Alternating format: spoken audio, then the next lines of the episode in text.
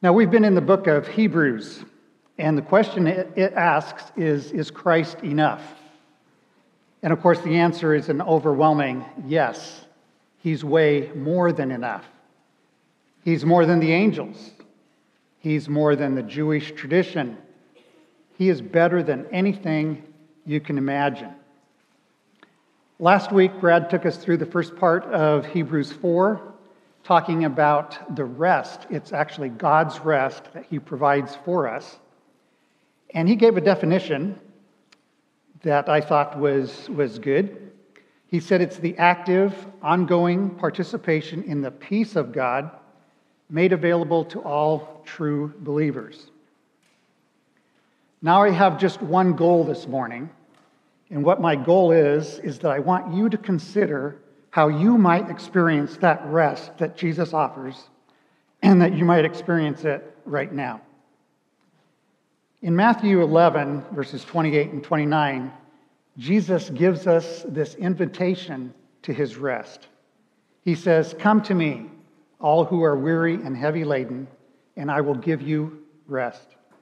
Take my yoke upon you and learn from me, for I am gentle and humble or lowly of heart, and you shall find rest for your souls. You know, this is one of the few places where Jesus actually describes his heart, that part of him. And he says, I'm gentle.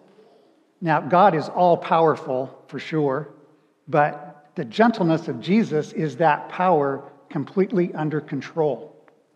And then he says, I'm humble or lowly. And that means that he is approachable. You don't have to make an appointment. You don't have to have some other mediator to go through. You can go directly to Him. That is His heart for us. That's who He is. Dane Ortlund is a pastor at Naperville Presbyterian Church in Illinois, and he wrote a book last year called Gentle and Lowly The Heart of Christ for Sinners and Sufferers. I highly recommend that book. I want to read just one paragraph from his first chapter. He says, We are not focusing centrally on what Christ has done, in this book, that is. We are considering who Christ is. The two matters are bound up together and indeed interdependent, but they are also distinct. The gospel offers us not only legal exoneration, which is a precious truth, but it also sweeps us into Christ's very heart. Now, you might know that Christ died and rose again on your behalf to rinse you clean from all your sin. But do you know his deepest heart for you? Do you live with the awareness that not only of his atoning work for your sinfulness, but also his longing heart in spite of your sinfulness? End quote. Our passage this morning is Hebrews 4 11 through 13. Now, when I study, I use various translations. I'm kind of an NASB guy, but I sometimes really like the Amplified, and so I'm going to read it out of the Amplified uh, version. Hebrews 4 11 through 13. Let us therefore be zealous and exert ourselves and strive diligently to enter that rest of God, to know and experience it for ourselves that no one may fall or perish by the same kind of unbelief and disobedience into which those in the wilderness fell. For the word that God speaks is alive and full of power, making it active, operative, energizing, and effective. It is sharper than any two edged sword, penetrating to the dividing line of the breath of life, the soul, and the immortal spirit, and joints and marrow of the deepest parts of our nature exposing and sifting and analyzing and judging the very thoughts and purposes of our heart. And not a creature exists that is concealed from his sight, but all things are open and exposed, naked and defenseless to the eyes of him with whom we have to do. Now, Hebrews is written to true believers. What is a true believer? He hears the gospel, the good news, responds to it, you have to acknowledge your personal sin and your total depravity as it relates to salvation. there needs to be confession and repentance. You can't just raise your hand and walk the aisle and think I'm going to have my free ticket to heaven. Romans defines justification as reckoned righteous because of, of grace. We're considered or counted. God's righteousness through Christ was imputed to us, not infused little by little. It's by grace alone, through faith alone, in the finished work of Christ alone, for his glory alone. When you really understand the gospel, it is scandalous. Why is it that the thief on the cross, dying for sins that he'd committed, gets to be in glory with Christ from that day on? That's a scandal. Those of you who know me very well if you have to talk about the gospel in relation to me, it is also scandalous. Now, we need the real gospel every single day. It's not just for uh, leading someone to the Lord. I heard this analogy in a sermon not too long ago about an airplane. An airplane takes off from Earth and it flies for a while and then lands in heaven. We often think that it's the gospel that gets that airplane into the air. And then once we're in the air, we have sanctification, we have our ministry, our good morality. We do things the way we're supposed to, and that keeps us in the air, and then we land in heaven. Not so. We need that gospel every single day. And if, if an apostle would come back, Galatians says, or an angel from heaven and preach a different gospel, well, Galatians says, let them be accursed. We need the gospel every day for real spiritual growth and intimacy with the Lord. We need to know where we stand. We need the gospel every day in order to live rightly, to do good works out of thankfulness, not in order to obtain merit. So, these verses in Hebrews that we're considering are for real believers. Are you a true believer? Do you trust completely in the Savior's work, his finished work on the cross? Or is there something within yourself that you're trusting your talents, your ministry, your morality. If you are a true believer, then the Holy Spirit, God Himself, lives inside of you 24 7. That is such an amazing truth. Uh, we just really can't wrap our heads around it. We'll, we'll talk about that more in a little bit. Have another question for you. Do you want to live now in His rest? In his peace. And live well. Do you want to finish well? Do you want to hear, Well done, my good and faithful servant? Some people don't finish well. Solomon did not finish well. Ravi Zacharias last year did not finish well. The Israelites as a whole did not finish well. They failed to enter God's rest. Now, our passage, the writer of Hebrews is asking us to be diligent to enter that rest, lest anyone fall through following the same examples of disobedience. So, how can we be diligent to experience that rest so that we can live and end well? Well, the answer is the Word of God. If you look in our passage, it says for, for the Word of God is living and active, sharper than any two edged sword, and piercing as far as the division between soul and spirit, joints and marrow, and able to judge the thoughts and the intentions of the heart. So, what is the Word of God? My list, I've got four things here, it's certainly not exhaustive. The first thing is the creation, is the Word of God. The written Word is the Word of God.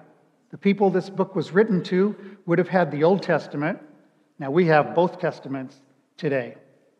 The living Word, Jesus, He is the Word of God. His rec- he had just recently lived when the Hebrews received this. So it's everything that Jesus said and everything that He did. The fourth thing on my list that is the Word of God is the Holy Spirit who indwells all true believers, indwells you and me. Now, this is the Word of God that we might often overlook. Have you ever envied those who were physically alive when Jesus was on the earth, rubbing shoulders with him? I have. But we have His Spirit living in us at all times, 24 7. We have it a lot better. John 16 says, But now I'm going, Jesus says, I'm going to Him who sent me. And none of you asks me, Where are you going? But because I've said these things to you, sorrow has filled your heart. But I tell you the truth, it is to your advantage that I go away. For if I do not go away, the Helper, the one called alongside of, shall not come to you. When he, the Spirit of truth, comes, he will guide you into all truth. And then John 14, and I will ask the Father, and he will give you another helper, that he may be with you forever. That is the Spirit of truth, whom the world cannot receive, because it does not behold him or know him. But you know him because he abides in you and will be in you. We'll come back and consider in a little more depth the Holy Spirit as God's Word inside of us in just a moment. The text says that the Word of God is active and alive. Moses received what they called living oracles, as Acts tells us. In 1 Thessalonians, it says the Word of God which performs its work in you who believe. And in another place, it says his word will not return void. So let's consider these four things on my list. Four things that the Word of God is. First one is creation. We're going to be in Psalm 19 just a little bit. Listen to Psalm 19, the first four verses. The heavens are telling of the glory of God, and their expanse is declaring the work of his hands. Day to day pours forth speech, and night to night reveals knowledge. But there's no speech, nor are there words. Their voice is not heard. Their line or their message has gone out through all, the, all of the earth, and their utterance to the end of the world. So, without saying a word, creation shouts out God's word. I would ask you just to work at taking creation in every day. I'm sure many of us have noticed the beautiful fall colors on the trees in, in Nebraska. Look at those, praise God, speak it back to Him, tell Him how awesome His creation is. We had the privilege this last spring to spend 26 days on an RV caravan in the Rockies. Our favorite place was the Grand Tetons. You cannot look at those beautiful mountains without just hearing God's word saying, I am. I would also encourage you to spend some time in the book of Ecclesiastes. Ecclesiastes gives us permission to be human and to see what it's like to live under the sun, to enjoy family and friends and the work that God has allowed you to do, to eat, drink, and be merry. The second thing on our list is the written word. It's always a cross cultural experience when we go to the word because it was written so long ago. I heard an analogy recently that made me kind of laugh, but I thought it was interesting. Let's say you've never been to Paris before, and you take a plane, you land in Paris, you get your luggage, and you look for a cab, and the first thing you ask is, Where is the closest McDonald's? Now, the only reason I can think of that a person would look for McDonald's in Paris is because they were unwilling to consider their awesome surroundings, the uniqueness and beauty of that city, and of course, the great restaurants that are there. We need to consider the written word as the literary masterpiece that it is. We're not to expect that it's going to answer our short cultural soundbite type questions in the way that we want them answered. That means that we need to consider the time and place it was written, to whom it was written, we consider the genre of each of its many parts. And in doing so, we never forget that it's all God breathed and for our instruction in righteousness and living a life of intimacy with God. Now, back to the other part of Psalm 7, 19, verses 7 through 11. It describes the, the written word, describes something about it, and then a benefit that we have from it. The law of the Lord is perfect, restoring the soul. The testimony of the Lord is sure, making wise the simple. The precepts of the Lord are right, rejoicing the heart. The commandment of the Lord is pure, enlightening the eyes. The fear of the Lord is clean, enduring forever. We'll talk about the fear of the Lord in a minute as well. The judgments of the Lord are true, they are righteous altogether. They are more desirable than gold, yes, than much fine gold, sweeter also than the honey and the drippings of the honeycomb. Moreover, by them thy servant is warned. There's duty and danger, and in keeping them there is great reward. We need to study to show ourselves approved. I looked up the word doctrine, and it, it means instruction or teaching. So, what do we study? We study the written word. Yes, of course we do. This is Faith Bible Church. But in some ways, studying is the relatively easy part. It's much easier to study and understand biblical truth than it is to live that truth out in our lives. It's much easier to know about Christ than it is to know him. Nevertheless, don't hear me wrong, we do need people who know the original languages, absolutely. We need people that know the historical theologies and history itself. It's imperative. I'm certainly not minimizing that kind of study at all. The word says to study to show yourselves approved. However, listen up. You don't have to actually apply biblical knowledge to your life in order to appear spiritual. You can have a couple PhDs, know Greek and Hebrew backwards and forwards. You can understand details of various theologies and know church history thoroughly. You can be the author of heavy theology books and be a capable professor. However, you can do all of that and merely appear spiritual. You may know more about Jesus and yet not really know him well, or in some cases, not even at all. Can you see how very dangerous that can be? It goes without saying that pride, camouflaged as pseudo spirituality, is often the result. Knowing the truth, teaching it, and holding to sound doctrine can even become an idol in and of itself. John 5, 39, 40. Listen to what Jesus said to the Pharisees. You search the scriptures because you think that in them you have eternal life. And you're right, in these they bear witness of me. Yet you are unwilling to come to me that you might actually have life. Applying the truth we already know, well, could that be a whole lot more valuable than learning more truth? And I'm not against learning more truth. But if you and I applied the truth that we know already and lived it out in our lives, wouldn't that be a worthy effort for the rest of our lives? So, where are you on this spectrum? Do you get really excited about learning more biblical truth and correct theology? And that's okay. Or are you more driven, though, to apply what you already know? Are you sincerely interested in knowing Christ?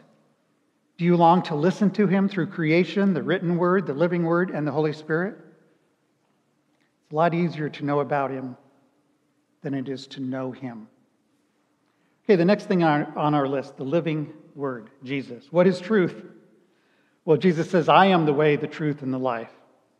Truth is Jesus. The word is Jesus. Everything he said and everything that he did. Makes me think of John chapter 8, the woman caught in adultery. I love that passage. They probably set her up and they bring her right from the bed of adultery out into the city square. And the Pharisees say to Jesus, What shall we do with her? The Old Testament says that stone her. What I love about it is Jesus doesn't say anything right away. What's he do? He stoops down and starts writing in the sand. We don't know what he was writing. But maybe he was listing the sins of the people that were standing there with the stones ready to throw, because one by one they left. Biblical truth, perfect theology is all about Jesus. Where is Jesus now, right now, as the living word? Well, he's in us. The, the phrase in Christ is used often in Scripture. We are baptized into Christ, we have received the Holy Spirit into us. That's where Jesus resides right now if you're a true believer. So we need to listen to him. And listening to the Word of God the Holy Spirit within us is not cross cultural. The Word of God, the Holy Spirit speaks to us today, right now, in the midst of our specific affliction, in the midst of our specific sin, and yes, in the midst of our crazy, mixed up culture. Now, there are dangers. If you say to me, the Holy Spirit told me to leave my wife, or the Holy Spirit told me it's okay to cheat on my employer, well, I'd say you're not listening to what uh, the Word of God says through the Holy Spirit in you. You're listening to what you want to believe. Remember, John 16 said, But when He, the Spirit of truth, comes, He will guide you into all truth. The Holy Spirit will only lead you and guide you into truth, into sound doctrine.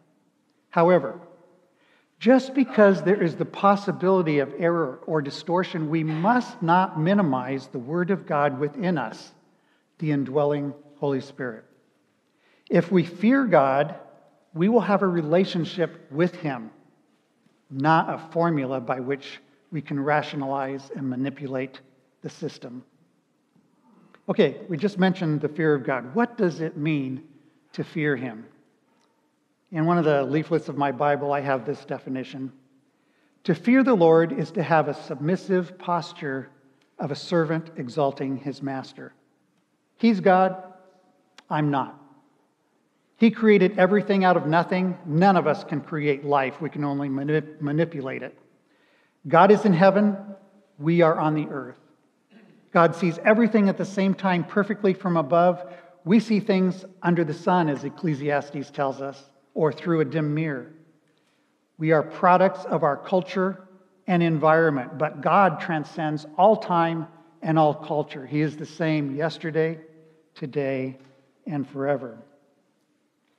To fear God is the opposite of what our culture says today as I have my truth and you have your truth. To fear God is the opposite of saying, well, I did it my way, or how can it be wrong when it feels so right? Lyrics to a couple songs. Remember, the Word of God does its work in believers. He promises, his promises are for all believers, true believers, who fear Him. Psalm 103 is one of my favorite Psalms. I've had that uh, committed to memory. Uh, I can't, don't know if I could recite the whole thing now. But in verse 10, just listen to a couple verses here. Psalm 103, I think it's verse 10. He has not dealt with us according to our sins nor rewarded us according to our iniquities. Praise the Lord. For as high as the heavens are above the earth, so great is his loving kindness toward those who what? Fear him. As far as east is from the west, so far has he removed our transgressions from us. I love this. Just as a father has compassion on his children, so the Lord has compassion on those who fear him. For he himself knows our frame. He knows he's mindful that we are but dust. The loving kindness of the Lord is from everlasting to everlasting on those who fear him. Now, I had a mentor for about 30 years. I learned so much from him. I'm thankful. My Bible has notes from his messages and classes. However, several years ago, he left by grace alone, through faith alone, in Christ alone, as the way he understood salvation. He came to a very different understanding of the written word and committed his life to that understanding and to that tradition. Needless to say, his leaving the gospel threw me and others for a loop. He and I met together several times and we corresponded some. Eventually, he accused me of believing what I wanted to believe or what I felt like believing. He even labeled me an existentialist, one who believes only what suits him. He did give me a challenge, however. he said, Gordon, what is your interpretive authority? How do you decide what is truth? Man, that was a great challenge. I'm thankful to him and to God for challenging me this way. It took me quite a while to think through it. Why do I believe what I believe? What do I have at my disposal that I look at look to as the authoritative word of God? Well, I look to creation. It's obvious that there's a God. I look to the written word and logically conclude that that masterpiece cannot possibly be man made. I look to believers who have gone before me and who have studied like I never could. I love to read old books, the Puritans and C.S. Lewis, to mention just a few. I look to sound doctrine and theologies that are based on the written word. I look to sound and consistent hermeneutics. I love biographies, especially older ones. I look to the living word. I look to Jesus. And the reality of the historic resurrection it takes more faith to believe that Christ did not raise from the dead. What I didn't know that I was looking to is the living word of God within me, the Holy Spirit. I was looking to him, but I really hadn't consciously thought of that. To say that I find truth from the Holy Spirit within me, well, that somehow seemed kind of subjective. And my former mentor was confirming that by suggesting it wasn't the Holy Spirit, but simply what I wanted to believe. But God, the Holy Spirit, is not subjective, He's a person. So I listen to Him, always comparing what I hear to what is written and to what I have come to see as sound doctrine, always remembering to fear Him as I do this. He's in heaven, seeing everything at the same time, missing nothing. I ask him, Is this you speaking truth to me, Lord? Or is this just something I want to believe?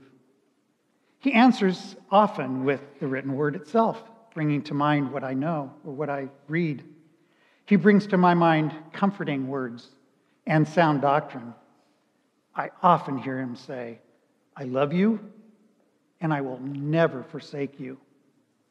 Sometimes he says, Get with it, Gordon, too. Like, all kinds of things he can say to me.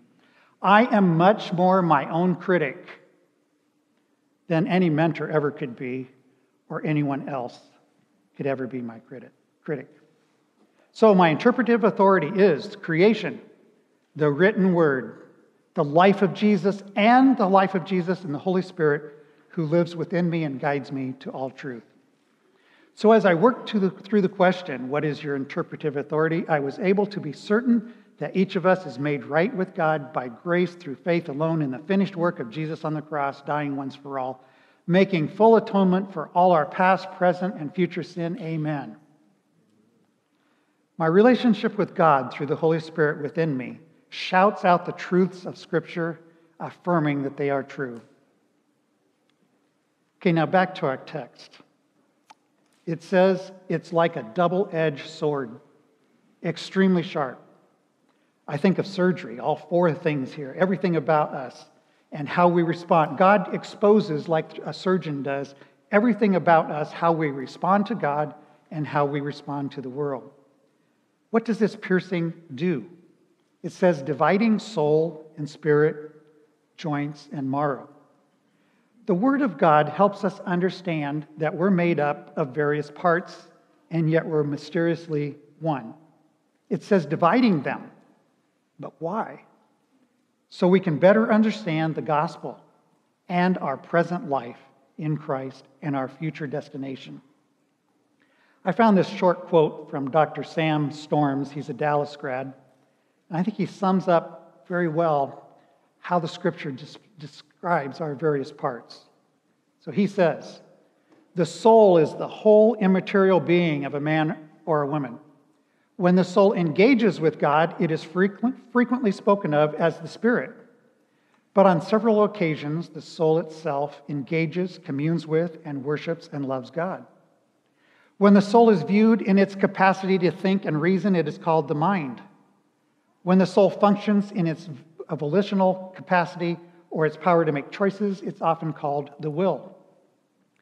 When the soul feels, experiences intense passion or longings, it is often called affections or emotions, or more vividly, the kidneys or bowels of compassion. And when the soul is spoken of comprehensively, inclusive of all these things, it is frequently called the heart. So the Word of God helps us to distinguish between the aspects of our wonderfully made and yet mysteriously mysterious selves.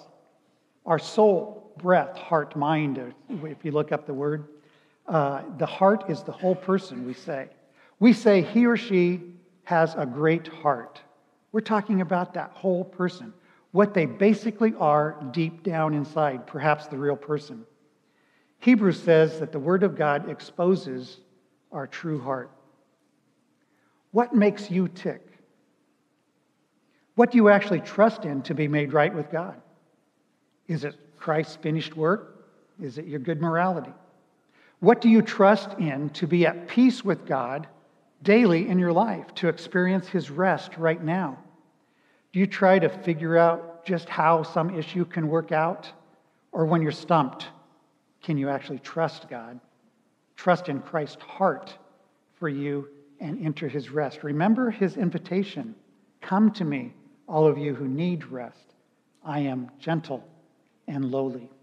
We need this super sharp, double edged sword of the word so that we can really see our own heart. Remember Jeremiah 17, I'm sure we've all heard this verse. The heart is deceitful, more so than anything else, and desperately sick. Who can understand it? And the Lord says, I search the heart, I test the mind we can use the scripture to consider our, our own heart. So, the Word of God, all four things on my list, is your tool to reveal your heart, to reveal the real you. All facades aside, what you should really be seeing in the mirror, who you are when no one is looking, that's your heart.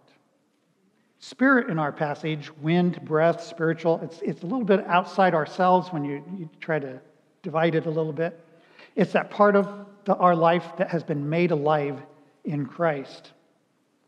My mom passed away a year and a half ago. I love the word realm. She left this realm and she is now in the realm of daylight all the time, right present with God. If you got half hour, sometimes those of us that were there when she actually passed at home, it was a marvelous experience to see someone know the Lord to, to move into his, his presence. But you know what? To a certain degree, right now, you and I can enter that rest because of the Holy Spirit that's in us. Because God has made us alive spiritually, we can rest in that spiritual dimension even though we are not there yet, whole. Our text says that the Word of God divides soul and spirit, joints and marrow, able to judge the thoughts and intentions of the heart. So our text says the Word of God divides, helps us to distinguish between these things. Okay, let's talk about the body just a little bit. The Word of God teaches us to distinguish the innermost parts of our soul and spirit, and also teaches us to distinguish between our hearts, our true selves, and our bodies. We'll look at that distinction in just a minute with uh, an example. Able to judge the thoughts and intentions of the heart. The Word of God is able to separate this for us. You might read Psalm 139 this afternoon, and it'll give you a little uh, better insight on that. But this is the way I understand it, and I've certainly not arrived. But with my limited understanding, it has helped me immensely to decipher my thoughts and intentions when I try to distinguish the very parts of my being. To separate those parts out, it helps me to know what is sin and what is not.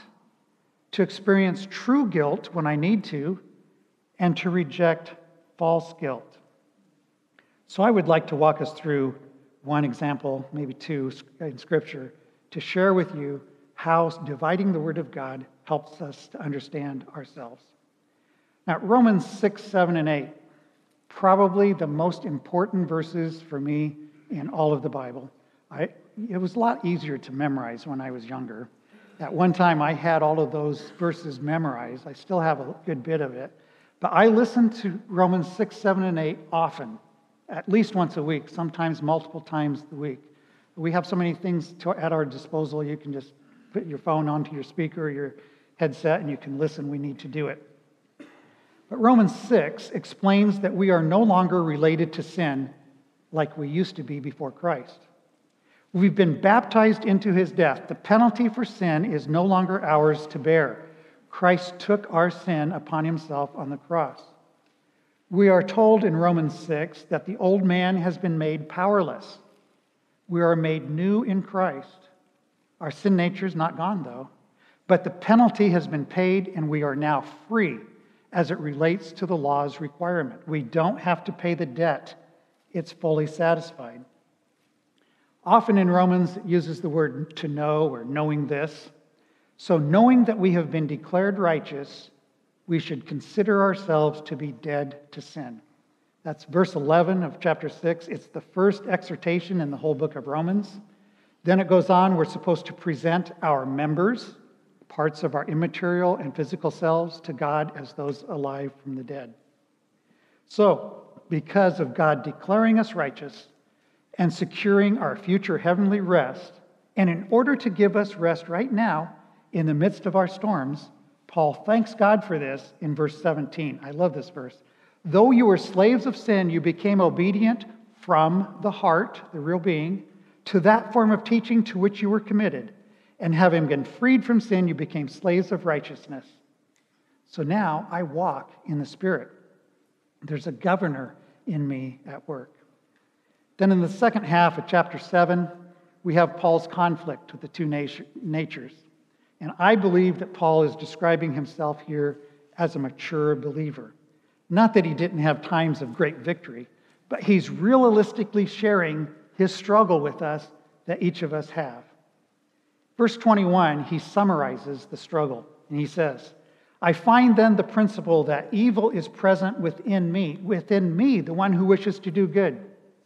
For I joyfully concur with the law of God in the inner man, my heart, the real person that I am. But I see a different law in the members of my body, my brain waging war against the law of my mind, again, heart, and making me a prisoner of the law of sin which is in my members. See how Paul is kind of dividing himself, helping to understand the struggle that he has? Then we have chapter 8. There is therefore now no condemnation. That therefore is referring to all of the book of Romans so far. But what an awesome, we could spend a whole hour, we won't, on the, with that verse. It's just so awesome. But then he goes on to say that we walk according to the Spirit, if the Spirit actually lives in us. We have that governor, the Spirit. Verse 9 of chapter 8, he says, However, you are not in the flesh, but you, my audience, are in the Spirit, if indeed the Spirit of God dwells in you. And if Christ is in you, though the body is dead because of sin, it's dying, yet the Spirit is alive because of righteousness. But if the Spirit of Him who raised Jesus from the dead dwells in you, He who raised Christ Jesus from the dead will also give life to your mortal bodies through His Spirit who indwells you right now. So we can have that life alive to the Spirit right now and enter that rest. Understanding the various parts of how we're made and how we are now in Christ really helps put in perspective our problem with sin, with our old nature. One more example from scripture, James 1:13. He says, "Let no one say when he is being tempted, I'm being tempted by God. For God cannot be tempted by evil, and he himself does not tempt anyone. But each one is tempted when he is carried away and enticed by his own lust. Then, when lust has conceived, it gives birth to sin. So, did you know that you can be enticed and carried away by your sinful nature? Your, your human sinful nature, and yet you haven't sinned yet. You've been enticed and carried away. We all know when we cross that line and actually sin outwardly or in our minds. However, the principle, the scriptural principle, is that temptation is not in and of itself sin and we can be carried away and enticed because of our sinful nature.